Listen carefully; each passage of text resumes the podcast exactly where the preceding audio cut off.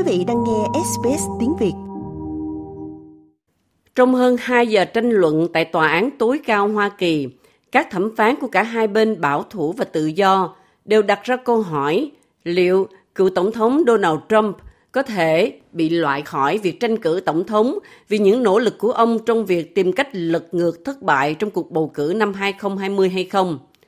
Luật sư đại diện cho cử tri Colorado trước tòa án tối cao Jason Murray nói rằng có một sự đòi hỏi các thẩm phán của tòa án tối cao loại ông Trump ra khỏi lá phiếu của bang Colorado. President Donald Trump engaged in insurrection Tổng thống Donald Trump đã tham gia vào cuộc nổi dậy bằng cách kích động một đám đông bạo lực tấn công đến Capitol của chúng ta và tước quyền bầu cử của hơn 80 triệu người đã bỏ phiếu chống lại ông ấy. Khi làm như vậy, Tổng thống Trump đã tự tước quyền giữ chức vụ. Đó không phải là điều chúng tôi đang làm với ông ấy. Đó không phải là điều mà bất kỳ tòa án nào đang làm với ông ấy. Đó là điều ông ấy đã làm với chính mình.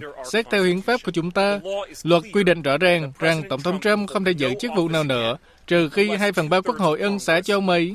Vào tháng 12, Tòa án tối cao Colorado tuyên bố Donald Trump không đủ tư cách tranh cử tổng thống do điều khoản nổi dậy trong hiến pháp Hoa Kỳ. Tòa án phán quyết với tỷ số 4-3 rằng việc ông Trump dính líu đến cuộc bạo loạn điện Capitol đã khiến ông không đủ tư cách ứng cử viên. Ông Trump đã kháng cáo quyết định của Tòa án tối cao Colorado và đó là điều đang được Tòa án tối cao Hoa Kỳ xem xét hiện nay. Tòa án tối cao đang tập trung vào việc liệu Quốc hội có phải hành động trước khi các bang có thể áp dụng điều khoản này để ngăn chặn các cựu quan chức giữ chức vụ lần nữa hay không. Đây là những lập luận giữa Phó Thẩm phán Tòa án tối cao Hoa Kỳ Ketanji Brown Jackson và Jonathan Mitchell, luật sư đại diện cho ông Trump. The Colorado Supreme Court Tòa án tối cao Colorado kết luận rằng những nỗ lực bạo lực của những người ủng hộ nguyên đơn trong trường hợp này nhằm ngăn chặn cuộc kiểm phiếu vào ngày 6 tháng 1 đủ điều kiện là một cuộc nổi dậy như được định nghĩa trong phần 3. Và tôi đọc phần mở đầu của ông để chấp nhận rằng những sự kiện đó được xem là một cuộc nổi dậy. Nhưng sau đó câu trả lời của ông dường như cho thấy rằng không phải như vậy. Vậy quan điểm của ông là gì? Chúng tôi chưa bao giờ chấp nhận hay thừa nhận trong bản tóm tắt mở đầu rằng đây là một cuộc nổi dậy. Điều chúng tôi đã nói trong phần tóm tắt mở đầu là Tổng thống Trump không tham gia vào bất kỳ hành động nào có thể được coi là nổi dậy. Và những lý lẽ của ông thì không phải như vậy. Câu trả lời ngắn gọn của ông nói rằng đó không phải vì tôi nghĩ bạn nói.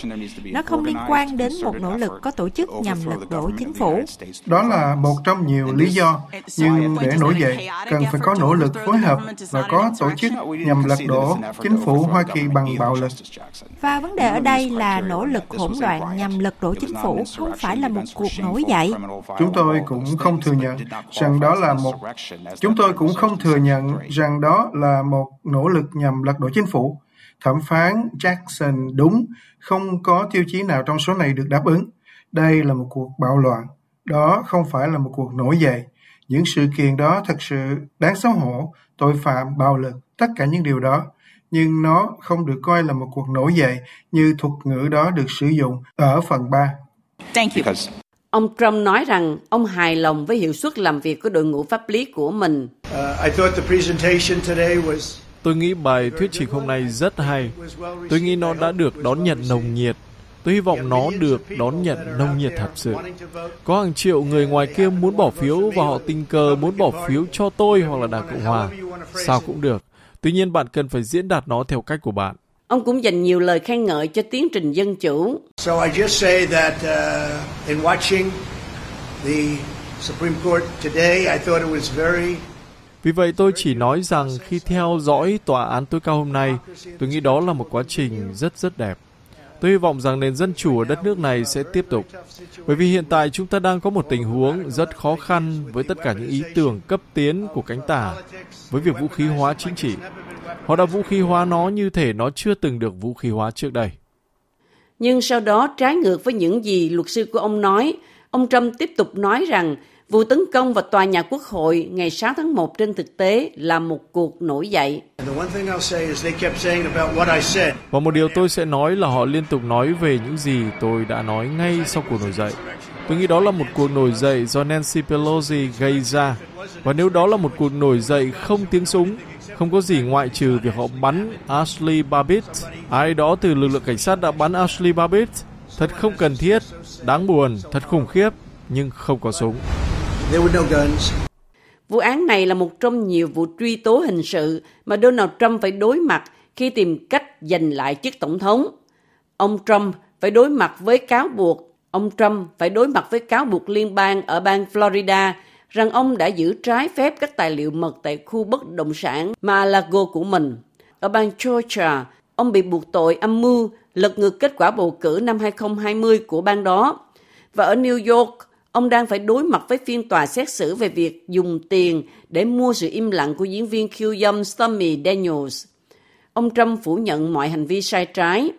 Điều này xảy ra khi một cố vấn đặc biệt của Hoa Kỳ phát hiện Tổng thống Joe Biden cố tình nắm giữ và tiết lộ thông tin mật liên quan đến cuộc chiến Afghanistan và an ninh quốc gia Hoa Kỳ. Cuộc điều tra được bắt đầu hơn một năm trước liên quan đến các tài liệu bí mật được phát hiện tại nhà và văn phòng cũ của Tổng thống Biden. Vụ việc xảy ra khi ông rời chức vụ phó tổng thống vào năm 2017. Trong số các tài liệu có một bản ghi nhớ viết tay gửi Tổng thống Barack Obama khi đó phản đối việc tăng quân ở Afghanistan vào năm 2009. Ông Biden sẽ không phải đối mặt với cáo buộc hình sự nào. Quý vị muốn nghe những câu chuyện tương tự có trên Apple Podcast, Google Podcast, Spotify hoặc tải về để nghe bất cứ lúc nào.